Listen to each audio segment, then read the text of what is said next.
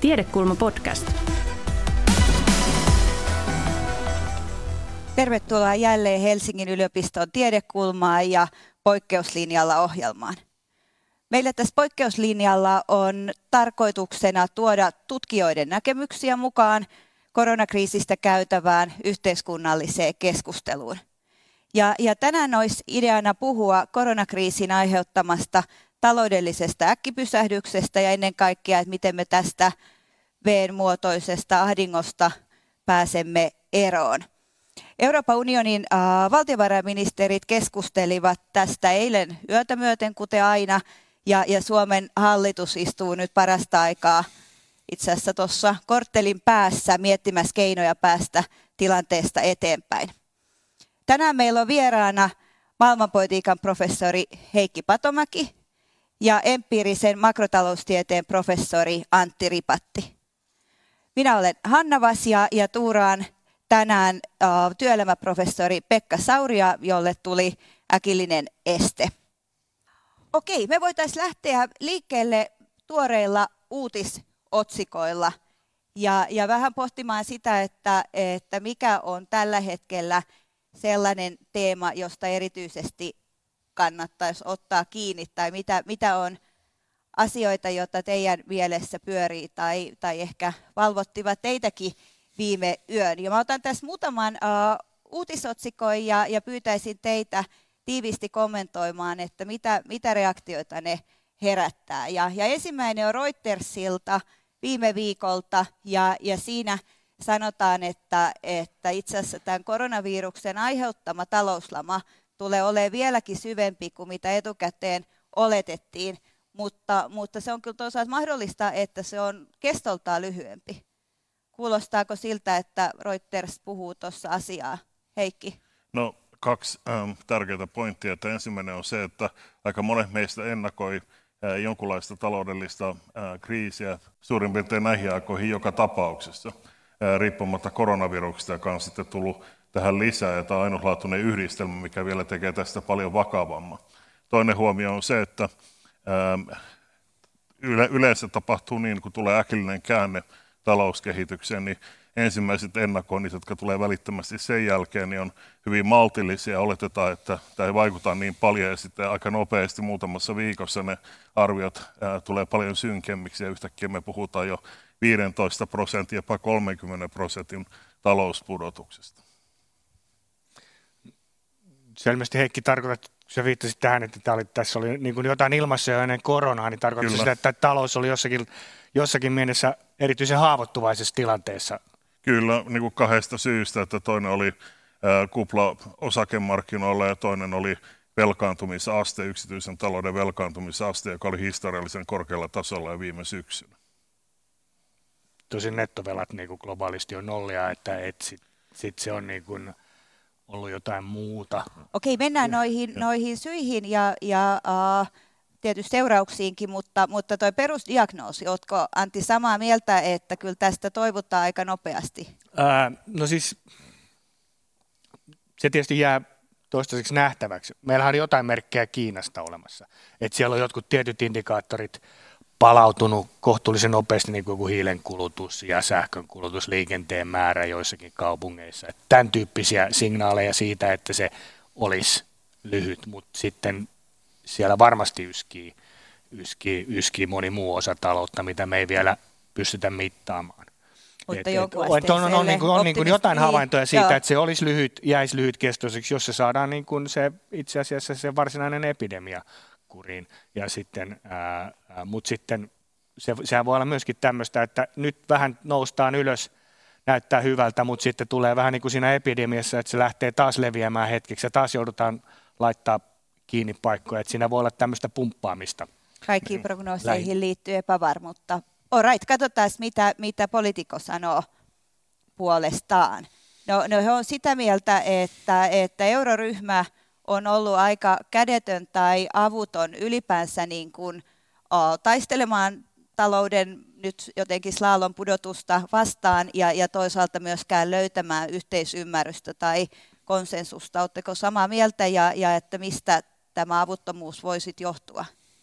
No mitä ilmeisemmin, niin euroryhmä ei ole päässyt yksimielisyyteen ja tätä 500 miljardin euron talouspakettia, mitä ennakointiin, niin ei ole saatu kasaan.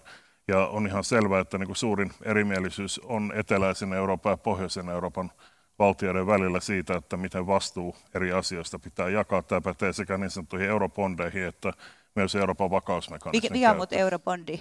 Se on äh, semmoinen velkakirja, jossa koko Eurooppa, tai euroalueen äh, maat on yhteisesti vastuussa viime kädessä sen äh, velan hoitamisesta, mutta äh, eurobondi on tapa jakaa sitä äh, taakkaa sillä tavalla, että kaikille taataan suhteellisen alhaisella korolla lainaa saaminen. Että jos niin kuin eurokriisin aikaa tapahtuu monille maille niin, että niiden vapaalla markkinoilla vaadittu korko niiden velan uusimiselle niin nousi valtavan korkeaksi Kreikan tapauksessa yhdessä vaiheessa jopa 800 prosenttia. Ja silloinhan tietenkin tilanne on täysin kestämätön minkä tahansa valtion kannalta. Jos puulataan yhteen velkaa, se tarkoittaa, että silloin ää, ne, jotka antaa velkaa, niin, niin katsoo sitä tilannetta kokonaisuutena, ja koska ää, kokonaisuus on maksukykyinen, niin ei ole mitään ongelmaa, ja sen takia tämä korkoprosentti pysyy hyvin alhaisena. Kysymys on tavallaan siitä, että se eurobondi on ikään kuin vakuutus, mm.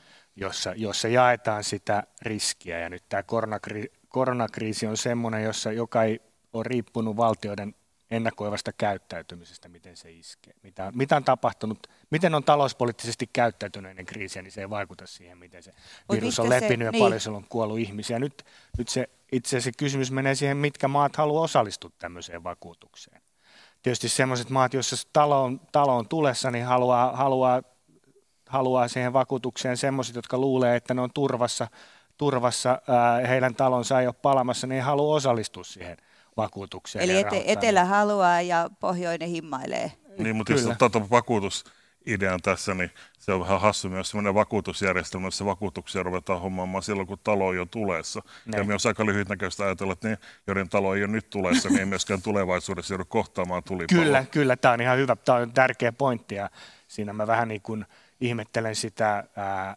meidän niin kuin hallituksen linjaa, että se, on, se lähtee siitä, että, että me, meillä ei talo koskaan tulessa, tai jos, on, jos se on tulessa, niin meillä omat sangot riittää sitten ää, sitten sammuttamaan sen tulen. Että tässä ollaan niin kuin aika rohkeasti, otetaan riskiä myöskin oman, oman talouden. Maini, mainitsit Antti tuon meidän hallituksen linjan, koska se ehkä herättää hämmennystä myöskin. Katsotaan Hesarista yksi otsikko, eli, eli kor, koronakriisin myötä äh, näyttää siltä, että valtiovarainministeri on jo jo leikkauslistoja heiluttamassa, eli, eli Hesari on otsikoinut 5.4. Koronaepidemian jälkeen edessä on rankka jälleenrakennus ja leikkauksia, sanoo Katri Kulmuuni. Onko leikkauslistat ainut tie päästä tästä suosta? No ei, mulla on, ehkä jossakin vaiheessa palataan siihen vielä, niin tota, me voidaan tietysti korottaa veroja myöskin, se on yksi vaihtoehto. Hankkii lisätuloja valtiolle ja siihen, siihen on erilaisia taloustieteilijöiden keskuudessa erilaisia epäortodoksisia ajatuksia heitetty esiin, esiin että et, et osa tästä velasta, joka syntyy tämän epidemian kanssa taistellessa, niin, ja, ja niin, et, et sitä velkaa lyhennettäisiin sitten jollakin tietyillä eri, erityisillä veroilla, joita ei normaaleja aikoina käytetä. Tämä äh, kriisi ja vastaukset siihen, jos mikä, niin on osoittanut sen, että tämä perinteinen tapa ajatella julkista velkaa niin on, on väärä. Hyvin lyhyellä aikavälillä niin monet maat, Yhdysvaltain tämä kahden biljoonan paketti tähän, niin parhaimpana esimerkkinä niin kertoo siitä, että miten nopeasti pystytään pitkälti keskuspankkia käyttämällä niin mobilisoimaan valtavia rahavaroja tarpeen niin vaatiessa. Ja lähtökohtana tässä on modernin rahateorian idea siitä, että, että maa, joka velkaantuu omassa valuutassaan, niin ei välttämättä ole vastuussa niistä veloistaan samalla tavalla, vaan että ää, niin keskuspankki pystyy antamaan loputtomasti velkaa itsemääräämällään korkoprosentilla ja ei ole mitään likviditeettirajoituksia siinä suhteessa. Muita rajoituksia voi kyllä olla, ja mukaan lukien inflaatio-ongelma jos hei vähän vielä perutetaan ja, ja otetaan siitä kiinni, mitä, mitä sanoit Heikki tuossa jo alussa, että jos olen ymmärtänyt oikein, että sinun näkemyksessä on se, että meillä on käsillä nyt jotenkin kaikkien talouskriisien äiti, mutta äh, talouskriisi tai finanssikriisi olisi tullut joka tapauksessa ja korona vaan nyt iski pahimpaan niin kuin siitä näkökulmasta ehkä vaiheeseen, että se eskaloitti tai voima, vo, niin kuin voimisti jo niitä olemassa olevia kehityskulkuja. Mutta, mutta jos näin kerran on, niin, niin mikä se oli se finanssikriisi, joka meillä oli jo käsillä tai joka tapauksessa siellä nurkan takana odottamassa? Mm-hmm. No se oli niin kuin seuraava vaihe syklissä, jonka edellinen vaihe oli globaali rahoitusmarkkinakriisi 2008-2009. Ja, ja tyypillisesti, jos sen niin saman kehityskulun annetaan toistua, niin näitä syklejä tulee tuommoisen reilun kymmenen vuoden välein. Ja tämä oli niin kuin odotettavissa. Mä itse ennakoin tätä jo vuonna 2009, että vuoden 2020 kieppeillä tulee seuraava suuri rahoitusmarkkinakriisi. Ja kaikki indikaattorit viittasivat nimenomaan tähän suuntaan. Mutta miksi, on... miksi niitä kriisejä pitää tulla? Siis sanoit, että se on joku sykli, että se olisi vähän niin kuin vääjäämätön kehitys, että aina välillä Ei se ole vääjäämätön kehitys, mutta päin. se on tietynlaisessa olosuhteessa, että kapitalistinen markkinatalous on kehittynyt sellaiseen suuntaan, jossa meillä on tämmöinen pitkäaikainen niin sanottu finansialisaatioprosessi, jossa yhä useammat asiat on hoidettu rahoitusmarkkinoiden kautta. Rahoitusmarkkinat on laajentunut valtavasti. Ne rahoitusmarkkinaintressit kontrolloi enenevässä määrin myös yritysten toimintaa, ehdollistaa valtioiden talouspolitiikkaa ja niin edelleen. Ja kaiken sen takana on ikään kuin tämmöinen finanssiaalisen laajentumisen prosessi, johon liittyy myös velkaantuminen.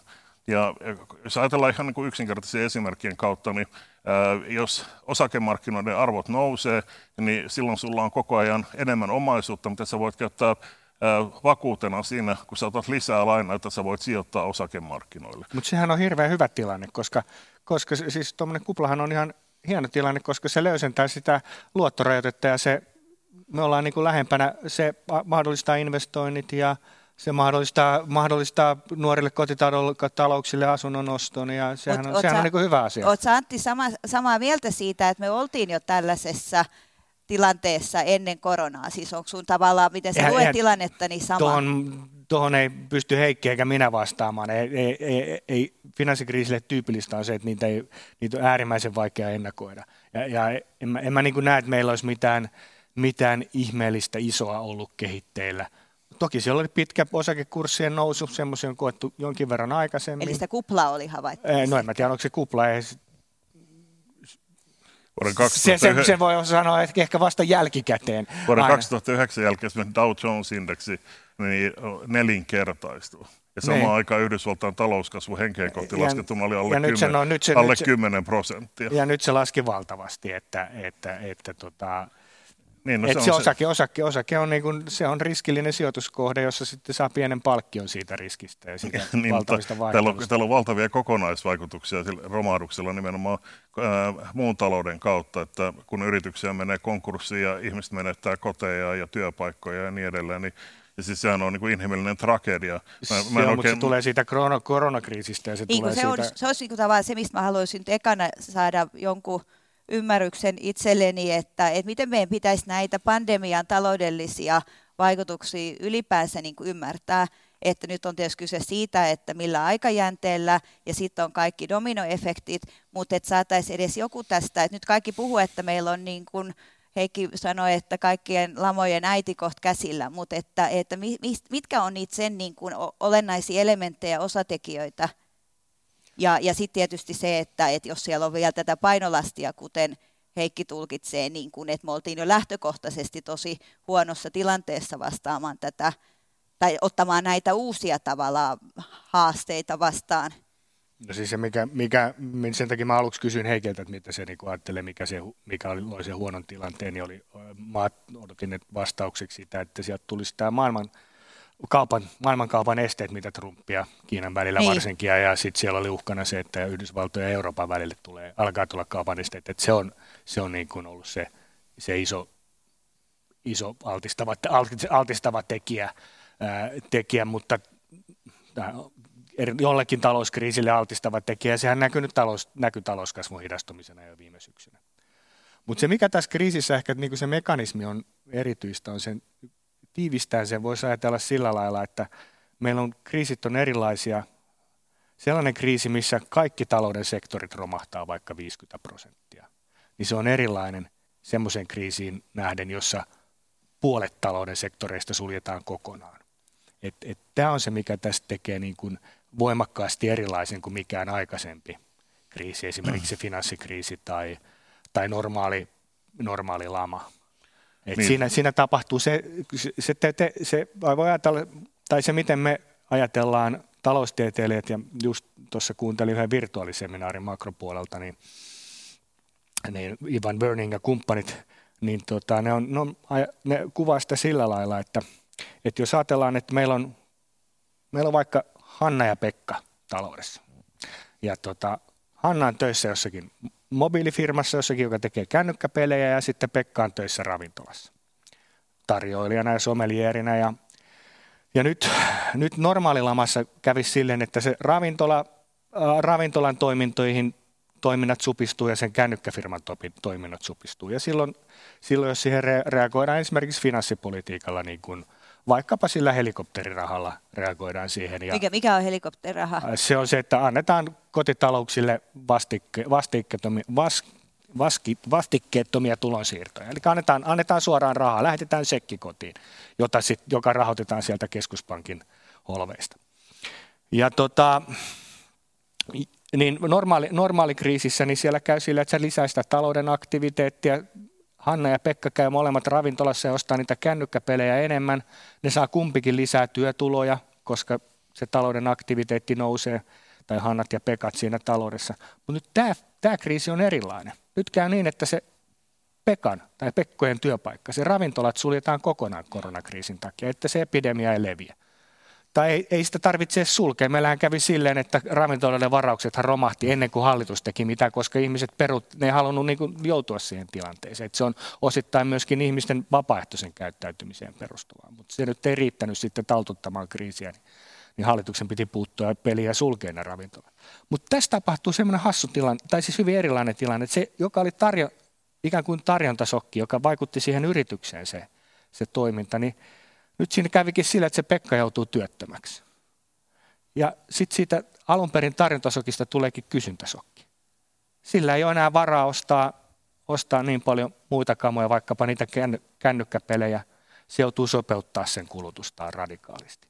Ja tämä on se, millä lailla tämä, tämä nykyinen kriisi poikkeaa, poikkeaa tota, ää, muista, muista kriiseistä. No, oliko tämän tyyppistä kriisiä osattu yhtään ennakoida, tai, tai että jos se on laadullisesti niin erilainen kuin mikään aikaisempi, niin tuliko se täysin, niin kuin totta kai se tuli yllätyksenä, mutta, mutta meidän ikään kuin reagointivalmiuden osalta myöskin jotenkin shokkina? No, no jo, mä rupesin itse miettimään, että onko meillä his, taloushistoriassa, lähihistoriassa mitään vastaavaa, niin jossakin mielessä se teknologiapuumin romahdus saattaa sillä vuosituhannen vaihteessa niin, niin ehkä, ehkä, joka koskee vain niin kuin yhtä sektoria. Mutta silloin oltiin niin kuin, ää, tyypit, joilla oli varaa kartanoon, nämä teknologiamiljonäärit, niillä olikin yhtäkkiä varaa hienoon omakotitalon Haukilahdessa, että et, et se, se, se niin kuin ei koskettanut samalla lailla ja se ei koskettanut niin isoa porukkaa. Mutta et, et, et, mut et tässä kriisissä siitä, siitä, siitä, että se koskettaa nyt sitten vain osaa porukkaa, niin siitä tulee sitten semmoinen, että tämä,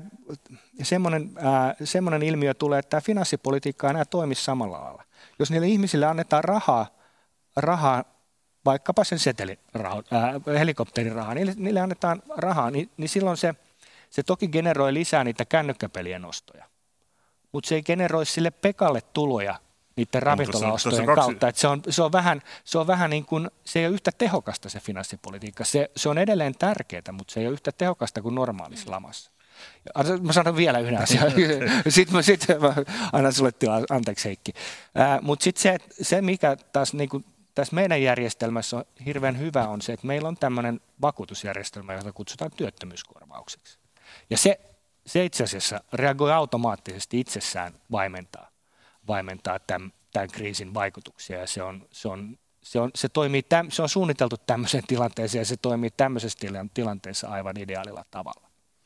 Niin, mutta tässä pitää ottaa niin tämä aika huomioon, että se on ihan totta, että niin tämän tyyppisessä ää, tilanteessa kysynnän lisääminen ei vaikuta, kun ei ole mitään, mitä voi kuluttaa niin kuin siinä niin, Ei pelkästään on, kiinni joo. oikeastaan siitä, että, että onko eri sektoreita, mihin se kohdistuu eri tavalla, vaan pikemminkin siitä, että meillä on niin kuin tällä hetkellä sellainen tilanne, että vaikka lisättäisiin ostovoimaa, niin ei ole mitään, mihin sitä ostovoimaa voidaan laittaa. Että... Se, se on yksi pointti, mutta sitten siinä on myöskin se, että, että, että kun ei ole laittaa sitä sinne ravintolaan, niin se Pekka ei saa sitä, sitä kautta, se ei tule sitä kerroinvaikutusta sieltä Aivan. työtulojen kautta. Että tämä, on, tämä, on se, tämä on se erikois. Joo, mutta tässä toinen on sitten tämä niin kuin aikaulottuvuus, että tämähän on kuitenkin prosessi, ja tämä, tämä vaihe, missä me ollaan kaikki karanteenissa, niin tulee menemään ohi kuitenkin jonkun ajan kuluttua. Mä en osaa ennustaa, kuinka pitkän ajan Joo. kuluttua, mutta yhtä kaikki.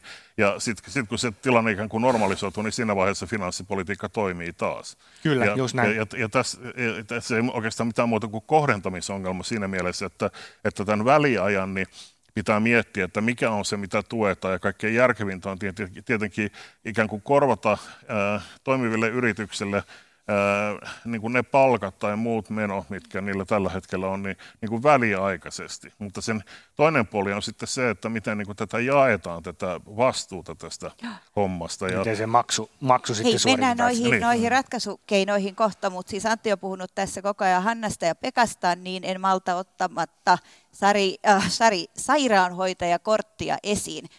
Eli meillä on tässä muutama interventio, joka, joka tulee teidän tiiviin ja dynaamiseen vuoropuhelun väliin.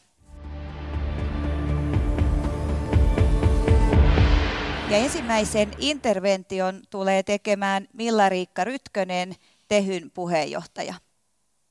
Tehyn puheenjohtaja Milla-Riikka Rytkönen täällä pohtii kahta kysymystä. Ensinnäkin sitä, että voidaanko tulkita niin, että koronaopetus taloudelle – on vahvan julkisen sektorin roolin korostuminen.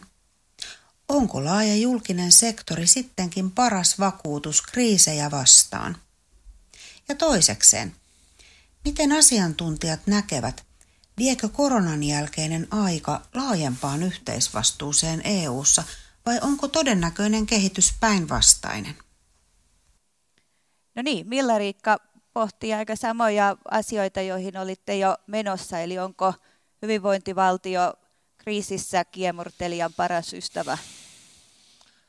Se, mitä tässä on tapahtunut, niin en mennä viittaa uudelleen siihen moderniin rahateoriaan ja sen idea, että keskuspankkirahoitusta voidaan käyttää periaatteessa määrättömällä tavalla, jos, jos kysymys on ää, niin kuin yhden maan valuutassa to, toimimista ja velkaantumista niin äh, tähän on osoittanut sen kyvyn, mikä valtiolla on. Että kaikista niistä puheista huolimatta, että pitää leikata ja säästää ja niin edelleen, mitä me ollaan kuultu viimeiset 20-30 vuotta koko ajan, niin yhtäkkiä kun tarve tulee, rahaa löytyy vaikka minkälaisia määriä. Ja, tätä velka... mä niin ymmärrän, että jos on koko ajan puhuttu, että kaikki vastuulliset poliitikot tekisivät vain tietyn tyyppistä talouspolitiikkaa, niin miksi yksi, kaksi voi olla näitä helikopterirahoja tai velkakatto on täynnä reikiä tai tai on blankkosekkejä heitellään, että mistä, mistä ne rahat löytyisi, tämä en ihan hahmota itse. No sit, ehkä sitä voi ajatella niin kuin sota-analogian kautta.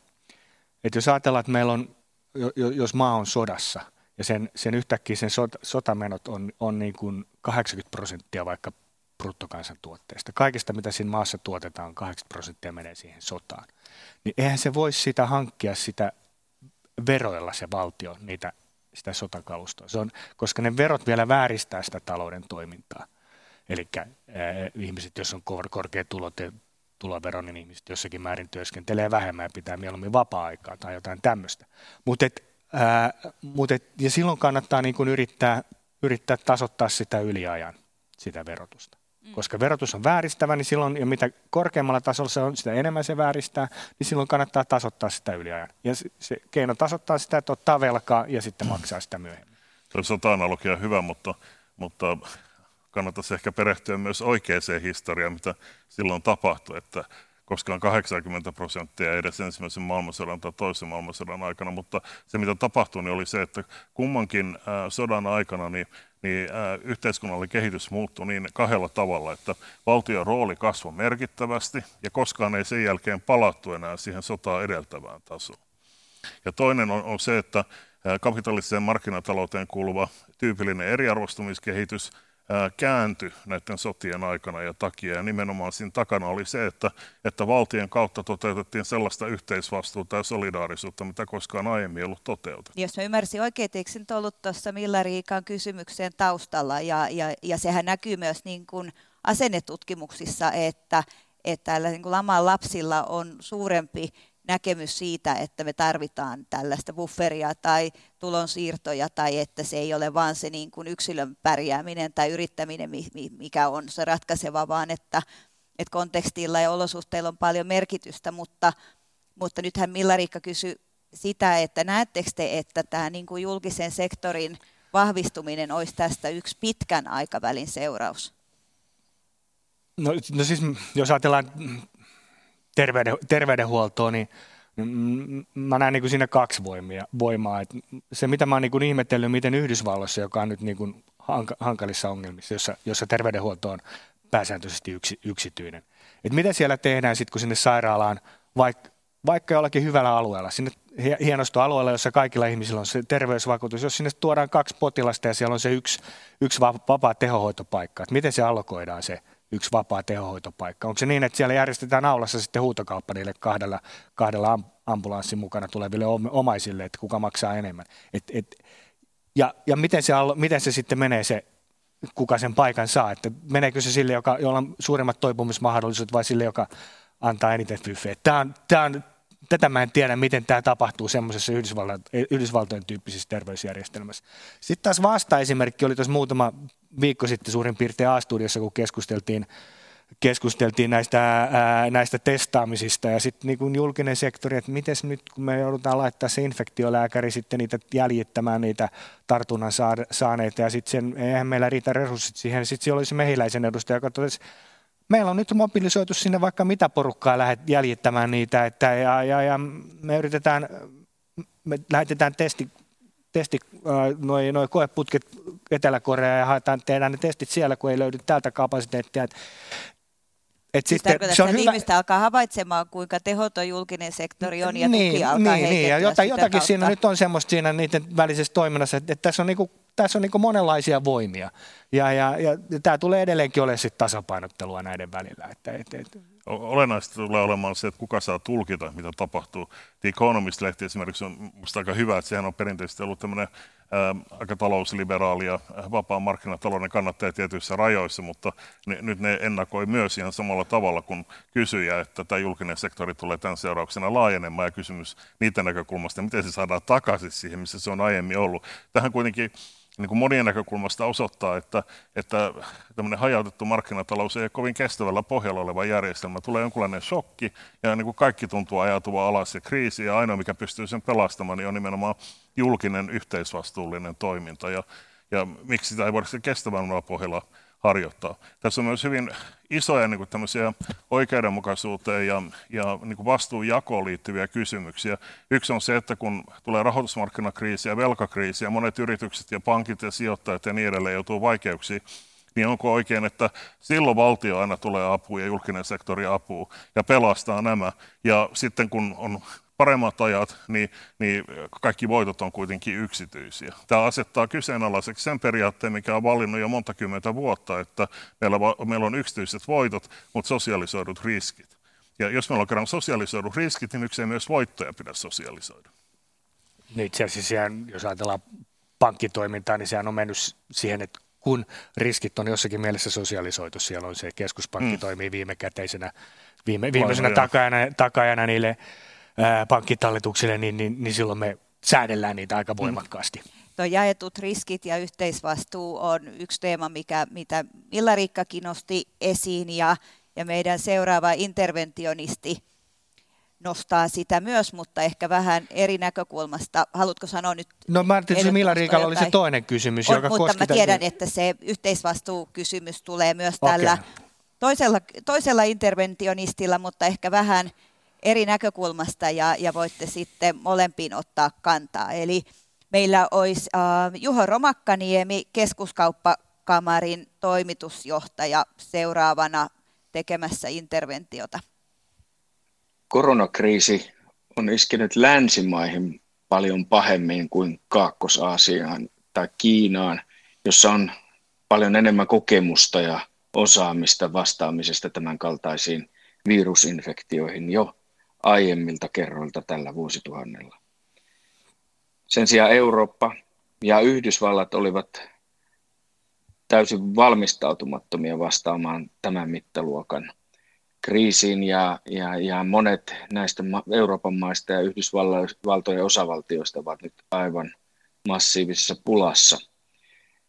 Tämä tarkoittaa pitkiä yhteiskunnan perustoimintojen pysäyttämistä ja isoja, isoja vaurioita talouteen, yrityksiä kaatuu ja työpaikkoja häviää.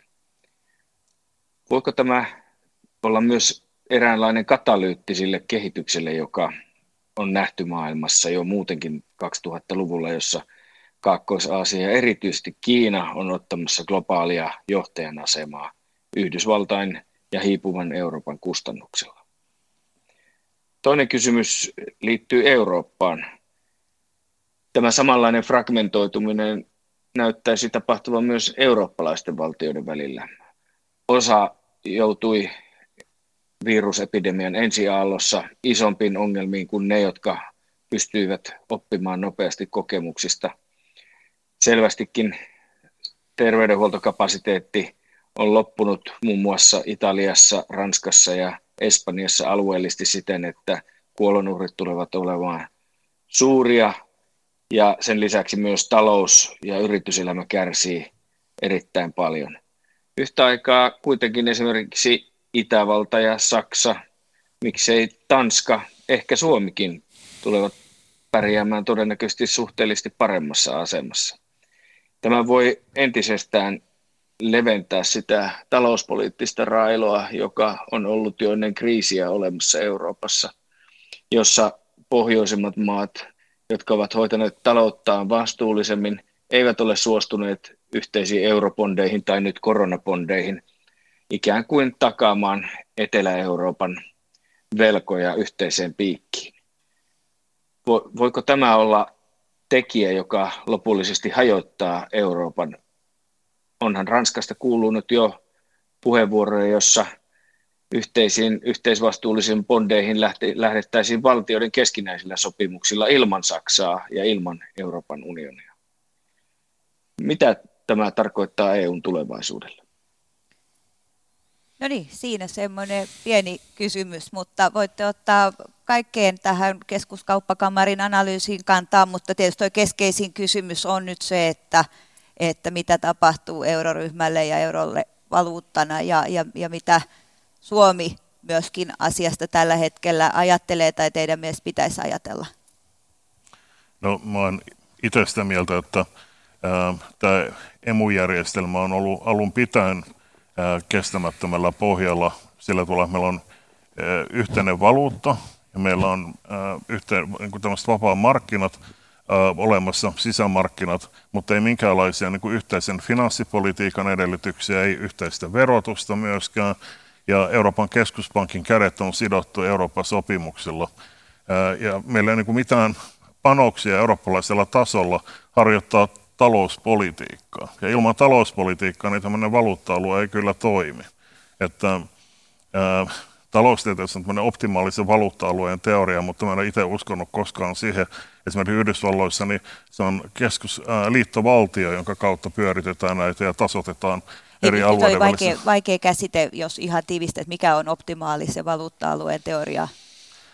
No 60-luvun alussa Mandel ja muut kehittävät tämmöisen teorian, jonka lähtökohtana on se, että, että jotta niin kuin markkinat toimii, niin tämmöisellä valuutta-alueella täytyy olla tietyt ehdot voimassa. Siihen kuuluu muun muassa yhtenäiset työmarkkinat, jota Euroopassa edelleenkään ei ole siinä samassa mielessä.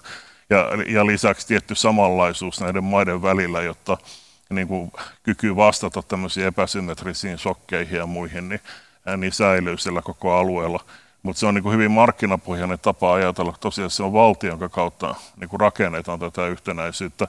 Euro ei kos- eurolta on puuttunut tämä elementti, olennainen elementti. Eli onko siis pointti, että nyt tässä näkyy lopulta tämän kriisin myötä, että euroalue on keisari ilman vaatteita?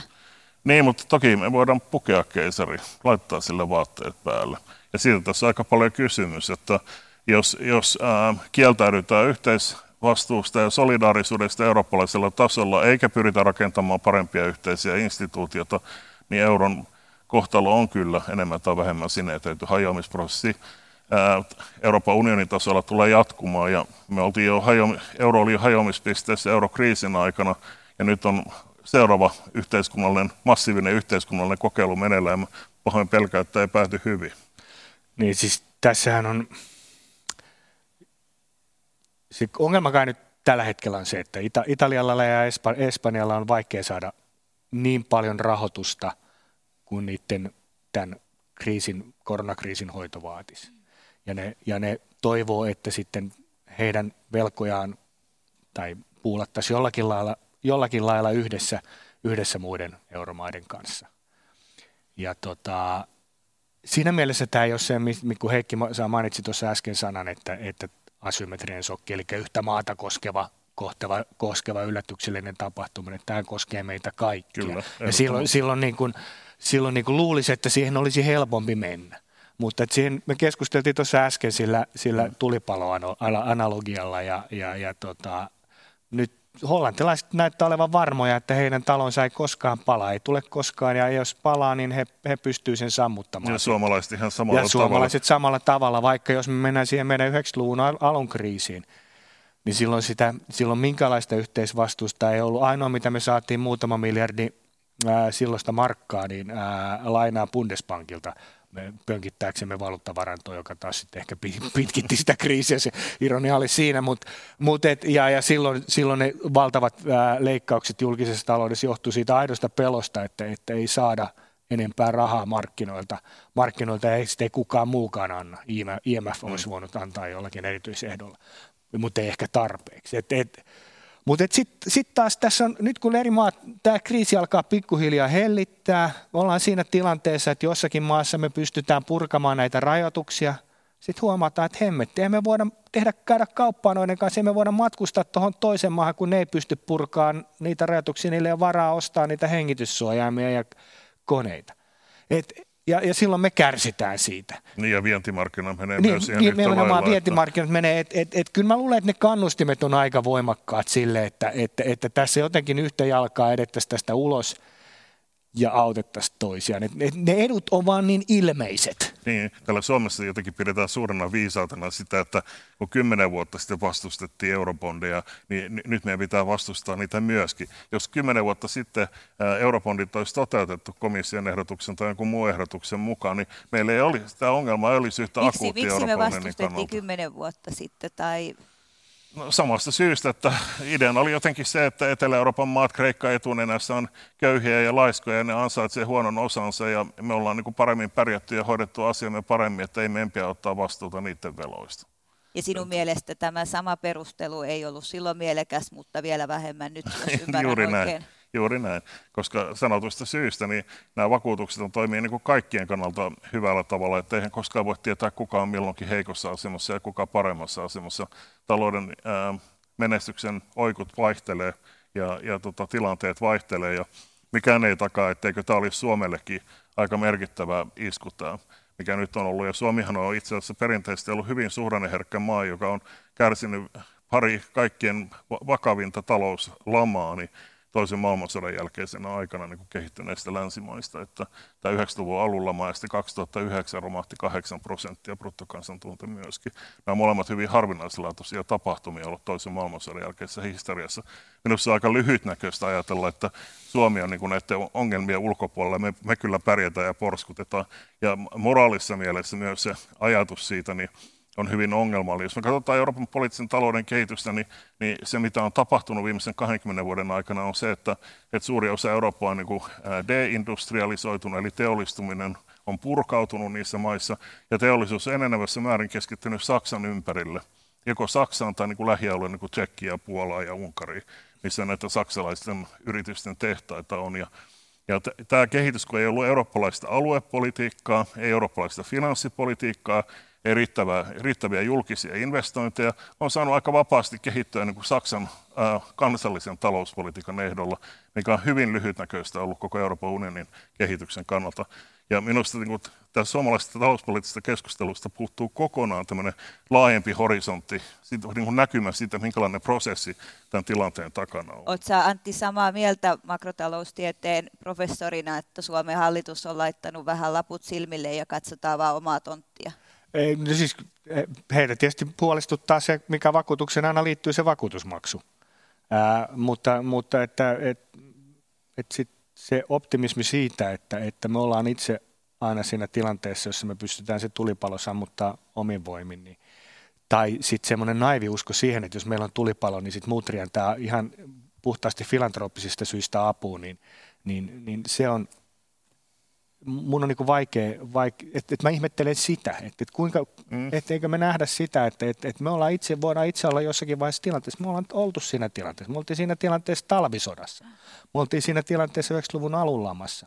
Mutta et, myös analoginen niin kuin moniin kansallisiin tilanteisiin tilanteiden kanssa. Taitaa olla yhdysvaltalaista sairausvakuutusjärjestelmää, joka on yksityinen, niin siellähän on kymmeniä miljoonia ihmisiä ollut perinteisesti ilman kunnollista vakuutusta. Ja, ja tämä on vähän sama tilanne, että, sitten, että onko meillä niin varaa vakuuttaa vai ei, että toivotaanko me, me, me ollaan juuri niitä, jotka pysyy terveenä. Ja, ja, jos palaa vielä tavallaan yksilötasolle sen verran, että jos mietitään niin edellistä finanssikriisiä, niin, niin silloinhan ehkä tehtiin se yksi aika kriittinen – virhe, että se tavallaan jako globalisaatio voittajia häviäjiin entisestään jyrkkeni. Ja se oli nimenomaan nämä niin kuin häviäjät, jotka koki, että he tuli poliittisessa maksumiehiksi ja he näki enemmän vaan riskejä siis, että, että oma duunit alkoi mennä alta ja, ja semmoinen yleinen huoli pärjäämisestä ja, ja toisaalta, että he olivat myös niin kuin poliittisesti kodittomia, koska, koska koettiin, että, että poliittiset eliitit lähinnä piti niin kuin rikkaiden puolta. Kyllä. Ja, ja, ja sitähän oli tietysti todella otollista maaperää oikeistopopulistisille toimijoille, jotka sitten tätä ikään kuin kaunan ja katkeruuden tunteita löysi sieltä kaikupohjaa tai, tai sitä niin kuin pyrki lietsomaan.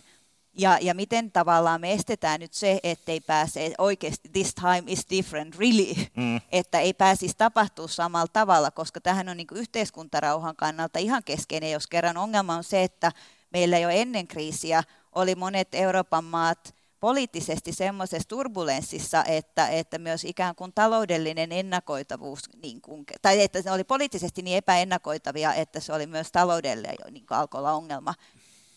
Joo, niin miten, miten me estetään tämä kauhuskenaario? Tota, tässä on vielä se ilmiö, että se on juuri näin kuin sanot, ja nationalistinen populismi tulee nousemaan tämän jälkeen vielä enemmän monissa maissa, ja se on yksi syy siihen, että miksi Italian kaltaiset maat saattaa lopulta lähteä eurosta. Mutta ähm, tässä on myös se ilmiö, että, että kun tämä Euroopan unionin panos ja eurooppalainen solidaarisuus vaikuttaa olevan niin ohuella heikolla pohjalla, niin, niin monissa maissa on niin kuin jo sellainen diskurssi vallalla, että me saadaan enemmän apua Venäjältä ja Kiinalta kuin Euroopan unionista. Että kenen, kenen kanssa meidän kannattaa niin kuin tehdä yhteistyötä, kenen kanssa olla ikään kuin samassa veneessä. Että Brysseli on tosi huono kumppani. Ja jos ajattelee eurooppalaisen niin kuin demokraattisen vasemmiston näkökulmasta, niin Suomen linja, kun Suomen hallitusta kuitenkin johtaa sosiaalidemokraattinen puolue, ja siellä on mukana vasemmistoliitto ja vihreät, niin mä ajattelen, että jos niin kuin näistä puolueista ei ole niin kuin, kukaan kykene artikuloimaan tämmöistä solidaarisuuspointtia ja yhteisvastuun pointtia, niin eihän ihmiset tule äänestämään mitään vasemmistaa tai vihreitä tai sosiaalidemokraatteja enää tulevaisuudessa. Ne äänestää kansallismielisiä populisteja. Että se on se suunta, mihin me ollaan menossa. Mä, mä niin kuin tiivistäisin tuon sillä lailla, että, että me ei olla lintukoto.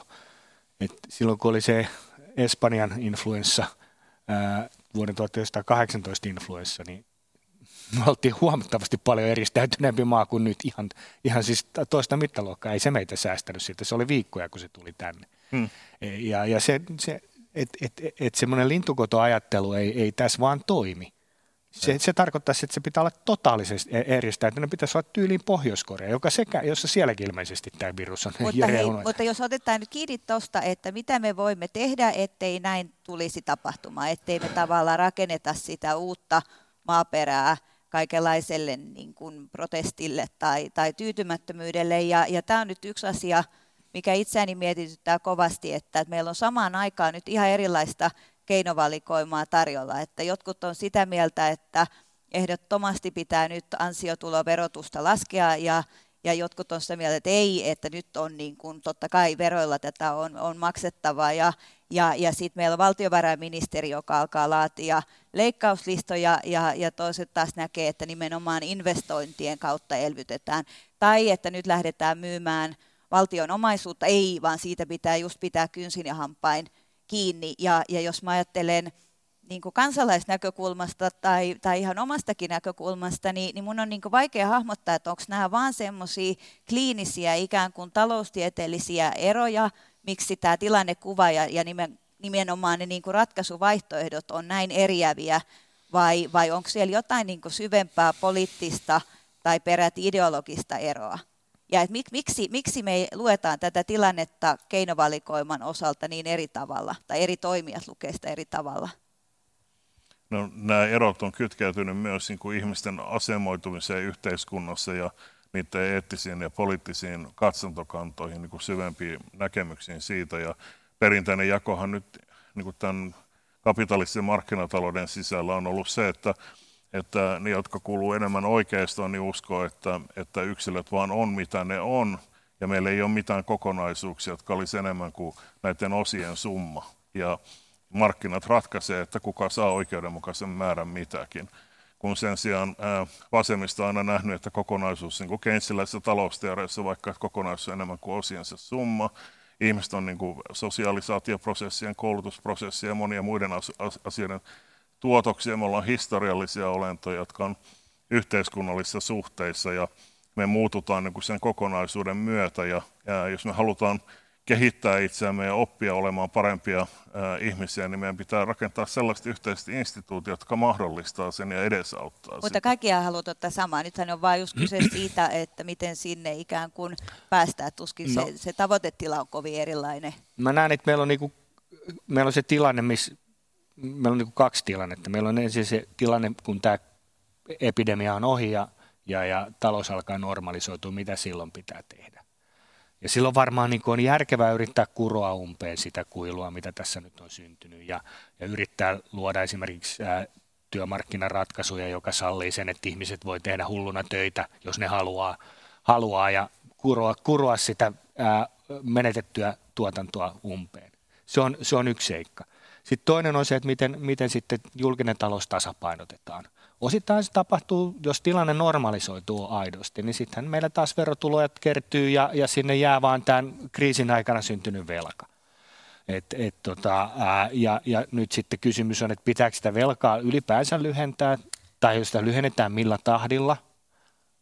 Ja, ja jos sitä yksi, yksi seikka, minkä takia ehkä sitä on viisasta lyhentää jollakin mahdollisesti hyvin hitaalla tahdilla, ettei synny niitä isoja kustannuksia verotuksen tai leikkausten kautta, ää, niin on, niin mitäköhän mä olin sanomassa, mä unohdin sen kokonaan. Mutta, mutta että, uskon siihen, että todella tähän niin tasapainoisten budjettia oppii, että pitääkö meidän niin maksaa ne velat, julkinen velka jossain vaiheessa pois. Että ei, ei, ei, ei välttämättä tarvitse, vaan meillä nytkin, ää, meillähän voi olla joku taso, mutta sitten, sitten, sitten meillä on en, en, jossakin mielessä meillä, varsinkin kun meillä ei ole sitä itsenäistä valuuttaa, niin, niin meillä on vähemmän pelivaraa sitten seuraavan kriisin tullessa. Mutta eikö Euroopan keskuspankin toimintaperiaatteita voida muuttaa. Että nythän nythän niin kuin julkisen, julkisen budjettien rahoittaminen EKPn kautta on kielletty. Joo, siellä... ja epäsuorasti sitä tosiasiassa tehdään, että tämä niin kuin kvantitatiivisen helpottamisen politiikka, mitä on niin kuin noudatettu nyt jo monta vuotta, niin käytännössä tarkoittaa sitä, että valtioiden joukkovelkakirjoja ostetaan jälkimarkkinoilta, mikä de facto tukee niiden niiden budjetteja, julkisia budjetteja, pitää korkotasoa alhaalla. Se pitää korkotasoa niin alasina, mutta ei ja, se... Mutta periaatteessa EKP se pystyisi tekemään sitä paljon takaisin. suoraan ja paljon mittavammalla tavalla ja ilman niin kuin rahoitusmarkkinoiden välitystä, mikä, mikä itse asiassa tukee niin se kvantitatiivisen helpottaminen tai epäsovinnainen rahapolitiikka, niin sehän on tukenut tätä finanssialisaatioprosessia ja osakemarkkinakuplaa ja kaikkea tätä. Nyt, nyt sä Heikki, nyt sä Heikki lähdet, lähdet siitä premisistä, että, että, että siellä keskuspankissa on pahoja ihmisiä, jotka istuu jonkun lippaan päällä ja eivät ota sieltä lippaista resursseja ja kauho niitä Eikö ihmisille. Siis Euroopan, et ei, ei, olemassa mitään, ei ole olemassa mitään arkkua, arkkua mistä me voidaan niin kuin lappaa, lappaa sitä rahaa ihmisille. Et ei, ei, Meillä on tietokone, jonka nappia voi painaa. Niin, se, se, sekään, ei tuo resursseja. Meidän täytyy jokaisen hyödykkeen, niin se täytyy tehdä ja siihen tarvitaan työtä ja pääomaa. Ja tämä on se Nyt mä otan tuosta kiinni koska tiedän, että katsoja kiinnostaa sama teema. Hyvät katsojat, seuraatte poikkeuslinjalla lähetystä Helsingin yliopiston tiedekulmasta. Aiheenamme on tänään koronakriisin aiheuttama talouden äkkipysähdys ja siitä selviytyminen. Vieraina ovat uh, maailmanpolitiikan professori Heikki Patomäki ja empiirisen makrotaloustieteen professori Antti Ripatti. Puhuttiin tässä juuri siitä, että Euroopassa rahaa pitäisi riittää, kun se vaan saadaan kaivettua sieltä kätköistä. Ja, ja meillä on Mikael, joka on Facebookissa kysynyt näin, että, että Euroopan keskuspankilla EKPllä on tällä hetkellä valtava varallisuus taseissaan. Mikäli EU ajautuu syvenevään riitelyyn, joka, jonka seurauksena euro ja EK hajoavat hallitsemattoman prosessin seurauksena, niin mitä vaikutuksia sillä on koko maailman finanssisektorille? Oh, tuossa, on mon, on monta väitettä ja monta, monta, monta premissiä. Euroopan keskuspankilla on tällä hetkellä valtava varallisuus taseissaan. Siellä on myöskin sama, täsmälleen sama suurinen velka, että, että velat ja varat on yhtä suuret. Ja kysymys on ehkä enemmän siitä, miten ne velat jaetaan, kuin siitä, miten se ää, niin, mutta kun keskuspankki voi luoda rahaa, niin eihän niillä veloilla ole mitään väliä. Mutta siellä on tuo tasen toisella puolella täytyy olla jotain, totta kai, jotain totta kai siellä on sitten negatiivista omaa pääomaa mutta, luultavasti. Mutta tämä, hei, nyt mä otan tuossa kiinni, koska tämä on yksi asia, mikä monta ihmistä mietityttää, että, että uh, että velat on maksettava siis minne ja, ja kuka on, kun kaikki on velkaa kaikille, niin eikö se koko velan käsiteala tässä olla vähän absurdi ja sen, tai niin kuin abstrakti, ainakin. Muist, mu, nyt aina kun me puhutaan velasta, niin muistakaa, muistakaa se, nyt kun meille, me ei voida velkaantua kuuhun, me ollaan ma, koko maapallon tasolla, niin velka on nolla, nettovelka on nolla. Et, et, jos minä otan Heikiltä vippaa 50, niin silloin ää, maan Heikille velkaa 50, Heikillä on multa saamisia, mutta meidän nettovelkaa, kun ne lasketaan yhteen, niin se on nolla. Niin, mutta on sillä kuitenkin väliä, että jos sä ootkin yhtäkkiä, mulla on 500 000 velkaa, niin vaikka nettovelka olisi nolla, niin se olisi sulle aika monen ongelma. Se, mutta mulla on edelleen, jos mulla on 500 000 velkaa, mulla on 500 000 saamisia jostakin, mun tase, mulla on saamisia jostakin. Se on ehkä ongelma sitten, että jos se joku vaatii mua lyhentämään sen velan ja sitten mä oon kiinnittänyt sen johonkin ää, vaikka huonokuntoiseen autoon, että et, et, silloin mä voin likvidoida sitä heti niin nopeasti, että et, et, et ne, ne, ne syntyy tämmöisestä ne, ne ongelmat. Tai sitten, että se on niin kuin, ää, jo, jos mä jotenkin tuhoan sitä mun varallisuutta ty- typerällä käyttäytymisellä ja mulla jää niitä, niitä velkoja, niin se on, Okei, okay, mutta siis se velan lisääntymisen problematiikka kuitenkin on olennainen osa näitä rahoitusmarkkinoiden syklejä. Sillä on väliä, että kuka on velkaa kenellekin ja, ja miten nämä velkasuhteet kehittyy ja, ja niin edelleen. Että se on niin kuin iso kysymys. Totta kai on näin, niin kuin sanoit, ja tämä oli esimerkiksi Keynesin äh, kansainvälisen selvitysunionin idean äh, pohja, että jos me katsotaan koko maailman tasolla, luodaan yhtenäinen keskuspankkiraha, ja kun yhden maan tuonti on toisen maan vienti, yhden, maan, yhden velkaan toisen saamisia ja niin edelleen, niin meillä voidaan luoda niin kuin globaalisti suljettu ää, pankkijärjestelmä, mm-hmm. joka itse ei voi koskaan ajautua kriisiin. Mm. Mutta nyt kun meillä on vain osittaisia järjestelmiä, ne voi kyllä ajautua kriisiin. Ja toi on minusta aika mielenkiintoinen kysymys, toi äskeneen, että Mikaelin kysymys, että mitä tapahtuu, jos niin kuin Euroopan unioni hajoaa niin paljon, että EKPkin hajoaa, mm. että Mä en ole edes koskaan ajatellut sitä, että siis sillähän voi olla massiivisia seurauksia, koska miten, mitä, miten niin kuin ne, ne velat ja taseessa olevat varallisuudet sitten jaetaan ja jakaantuu ja mitä niiden arvolle tapahtuu. Että... Mä luulen, että siellä on niin kuin, veikkaisin, että siellä on, mä en tiedä onko siellä purkamispykäliä, mutta sitten se menee sen päämaavan avaimen mukaan ja Suomelle tulee joku 1,6 prosenttia varallisuudesta ja velasta. Ja, mutta siellä voi olla kuitenkin ja, massiivisia vaikutuksia. Niin kuin niiden... Ja sitten sehän on kansallisten keskuspankkien taseessa se.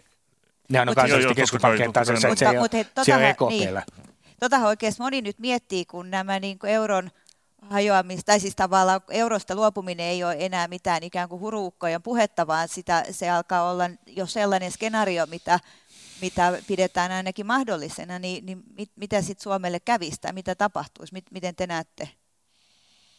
No, niin kuin Antti sanoi, niin nämä kansalliskeskuspankit tietysti astuu tilalle ja niin edelleen. Se, mikä minusta on kiinnostavaa, on se, että mitä niille, niille arvoille tapahtuu niin kuin tämän prosessin mm. seurauksena. Ja, että, ja ehkä se, oikeastaan se, että miten ne sopimukset, jotka on solmittu euroissa, niin miten, niin. miten ne muutetaan niin, kansallisiksi, on kansallisiksi valuutoiksi. Koko ta- ta- kyllä, kyllä ehdottomasti, ehdottomasti, että sitten, sitten, sitten kun siellä valuuttakurssit heiluu, niin ne arvot, arvot heiluu. Mutta mut mä luulen, että, että tähän ei ole semmoista yksinkertaista selkeät vastausta. Eikä mä myöskään mitään syytä, miksi EKP pitäisi hajota, mutta se, että sellainen politiikka, mitä Suomi noudattaa suhteessa Euroopan unioniin tällä hetkellä, niin on kyllä omia viemään kehitystä siihen suuntaan.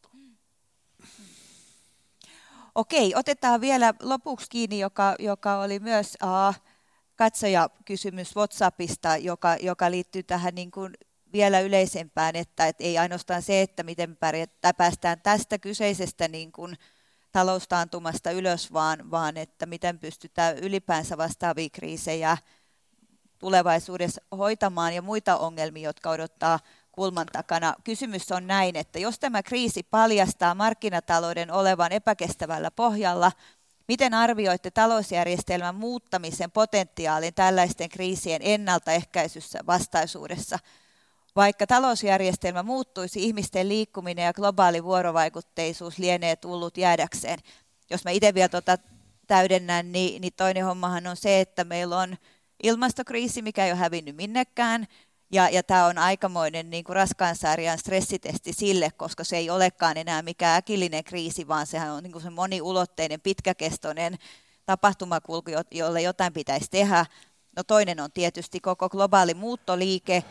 Sen hallintaan pitäisi varmasti jotain keinoja olla. Tämmöinen ajatus, että rajat on kiinni hamaan tappiin, ei varmaan realistinen. Eli, eli kuinka paljon meillä ylipäänsä on niin kuin kykyä niin, niin maailman taloudessa kuin siitä niitä ylläpitävissä rakenteissa saada jotain niin kuin kriisistä selviytymisen kondista paremmalle tolalle kuin millä se tällä hetkellä selvästikään on?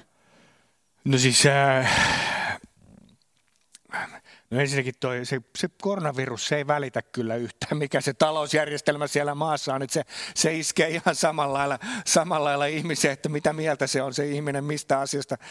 asiasta. Että se pitää nyt tässä pitää mielessä, että ei, ei vedetä niin tästä liian pitkiä johtopäätöksiä. Se, ja me tultaan tähän vakuutus, vakuutusproblematiikkaan siinä jatkossa. Että vakuutukseen liittyy aina semmoinen epäsuotuisa vaku, vaku, äh, valikoituminen. E, semmoiset ihmiset, jotka, jotka, joille se talon palaminen on riskialttiita, niin on heillä mieluummin ottaa sen vakuutuksia ja niin edelleen. edelleen. Et, et, et, ja tämä on se ongelma ylipäänsä niitä yhteisvastuujärjestelmien rakentamisesta. Mutta tämä koronakriisi voitaisiin käsitellä omana pakettina siellä EU-ssa ja, ja, ja, tota, ja, ja ja rahoittaa sitä, koska se koskee kaikkia. Ja se ei välttämättä tarkoita sitä, että meidän pitäisi johonkin pysyviin tulonsiirtojärjestelmiin mennä, mennä EUn, EUn tai euroalueen sisällä. Ja se, se pitäisi pitää mielessä. Sitten, sitten itse asiassa on aika e, e, ehdotettu semmoista ratkaisua näiden eurobondien maksamiseksi, joka, joka jota pitäisi harkita vakavasti. Tämä tulee Heikki yllättää, tämä ehdotus sinut, että pidä tuolista kiinni. tota, tota, itse asiassa maailman, monet maailman taloustieteilijät alkaa kallistua siihen, että meidän pitäisi ruveta verottamaan varallisuutta. Piketti. Piketti. Tässä on niinku aivan eri, tässä on, tässä on niinku aika, aika niinku ihmiset, joita ajatellaan olevan eri linjalla kuin Piketti. Se, Mit, millä, varallisuus... Sano nopeasti, mitä tarkoittaa piketti, mikä linja? Ne, no, siis mä puhun varallisuusverotuksesta yleensä. Se, se, se ongelma yleisesti ottaen on se, että se vaikuttaa investointeihin ja talouskasvuun negatiivisesti. Mutta silloin, kun se tehdään yllättäen, ja, ja kun ne olla, ollaan lukittu siihen tiettyyn varallisuusasemaan, niin silloin se voidaan tehdä, jos se tehdään vain tilapäisesti. Että me ei käytetä sitä muuta kuin tähän yhteen kriisiin. Ja se on, se on, se on vaikea implementoida, se on vaikea tehdä käytännössä – Tämä on yllättävä ehdotus, mutta itse asiassa se on optimaalista politiikkaa tässä tapauksessa. No ihan hyvä, että olette taloustieteen liikkunut tähän suuntaan. Mä olen globaali pääomaveron kannattaja ehdottomasti. Se on eri asia. Tämä on eri mutta myös pysyvämmällä pohjalla, enkä pelkästään niin kuin äkillisenä yhtä, yhtäkkisenä toimenpiteenä. Okei, mutta tiivistä Heikki, mitä, mitä rakenteille pitää tehdä? Mitä, miten kaikki se, mitä tähän asti on sanottu, tai ainakin mitä minä olen sanonut Euroopan unionista, pätee itse asiassa globaalisti. Ja tämä pätee myös varautumiseen niin tämmöisiä koronakriisien ää, tapaisiin pandemioihin ja muihin äkillisiin tapahtumiin. Tämä itse asiassa ei ilmastokriisistä täysin riippumaton asia, vaan tämä ää, viruksien siirtyminen ihmisiin niin on seurausta myös meidän ihmisten talouden kasvusta ja työntymistä kaikkialle ja luonnon, luonnon yhä ahtaamalla olosta. Ja, ja ihminen on niin kuin helpommin tulee alustaksi erilaisille viru, viruksille myös. Ja meidän pitäisi oppia hallitsemaan näitä asioita yhteisten, parempien yhteisten instituutioiden kautta. Ja se, mitä on puhuttu Euroopan unionista, soveltuu myös globaalille tasolle ja ehdottomasti niin kuin se on se taso, millä monia näitä asioita täytyy hoitaa. Ilmastonmuutosta ei torjuta vain eurooppalaisin keinoin, koronavirusta ei torjuta vain eurooppalaisin keinoin, globaalia rahoitusmarkkinakriisiä ei torjuta vain eurooppalaisin keinoin, vaan vaaditaan parempia globaaleja instituutioita. Tarkoitat jotain maailman parlamenttia, siis jotain tämän tyyppistä Ma- vai? Me tarvitaan maailman talouspolitiikka, usein on funktionaalisia organisaatioita, meillä voi olla vaikka veroorganisaatiota, Antti puhuu äh, varallisuuden verottamista, minä pääomaverosta, silloin meillä on joku globaali organisaatio, joka, joka hallinnoi myös sen tyyppistä veroa. Mutta meillä, meillä voi olla myös globaali kasvihuonepäästövero, meillä voi olla myös rahoitustransaktiovero, meillä voi olla erilaisia veroja, jotka kohdistuvat tiettyihin haitakkeisiin tai, tai eriarvoisuuteen. Ja sitten me luodaan niin yhteisiä rahastoja, joiden kautta voidaan rakentaa maailmanlaajuisen kotimaisen talouspolitiikan edellytyksiä. Esimerkiksi julkisia investointeja nopeuttaakseen siirtymistä fossiilisten polttoaineiden jälkeiseen teolliseen talouteen tai tukeaksemme niitä alueita maailmassa, jotka joutuu kaikkein eniten kärsimään globaalista ilmastonmuutoksesta. Näettekö te, nyt tämä on viimeinen kysymys, että nyt oikeasti on saumaa, että tämän koronakriisin myötä me voidaan alkaa tehdä vähän tällaisia ulkokehällisiäkin avauksia, Antti? Ää, silloin kun ne rajoittuu tämän kriisin hoitoon, kyllä. Mutta pitää olla se kriisin se, Joo, joo, joo jos, jos me laitetaan, jos me ruvetaan verottaa varallisuutta jatkuvasti, niin silloin, silloin negatiivisia vaikutuksia talouskasvuun. Mutta jos se tehdään kerran, kerran tässä, ja sen ei tarvitse olla iso, ja se voi kohdistua vain äärimmäisen rikkaisiin, niin silloin, ja, tai määräaikainen, niin silloin, silloin se voidaan tehdä, mutta, mutta semmoisena yleisratkaisuna, jatkuvana ratkaisuna se on huono. Me ollaan... voidaan tehdä niin ikään kuin empiirinen testi, mutta, mutta kertaluontoisena. Ja, mä, tosta mä Antin kanssa ihan eri mieltä, että, että pysyvällä varallisuusverolla tai progressiivisella verotuksella olisi huonoja vaikutuksia talouskasvun kannalta, että, että tunnetusti eriarvoisuus liittyy myös siihen, että meillä on niin vajaus kokonaiskysynnässä.